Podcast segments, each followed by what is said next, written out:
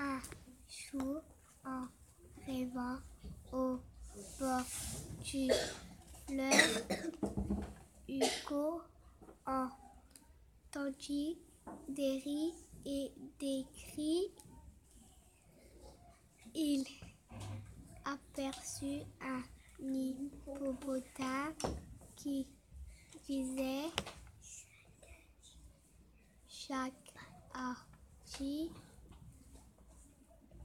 le fait une patte, tout le monde levait une patte et hippopotame.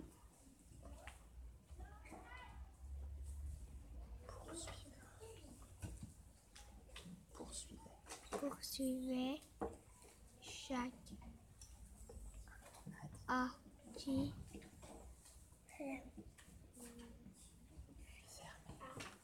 fermait l'œil droit, tout le monde fermait l'œil droit, Non, un œil. un œil.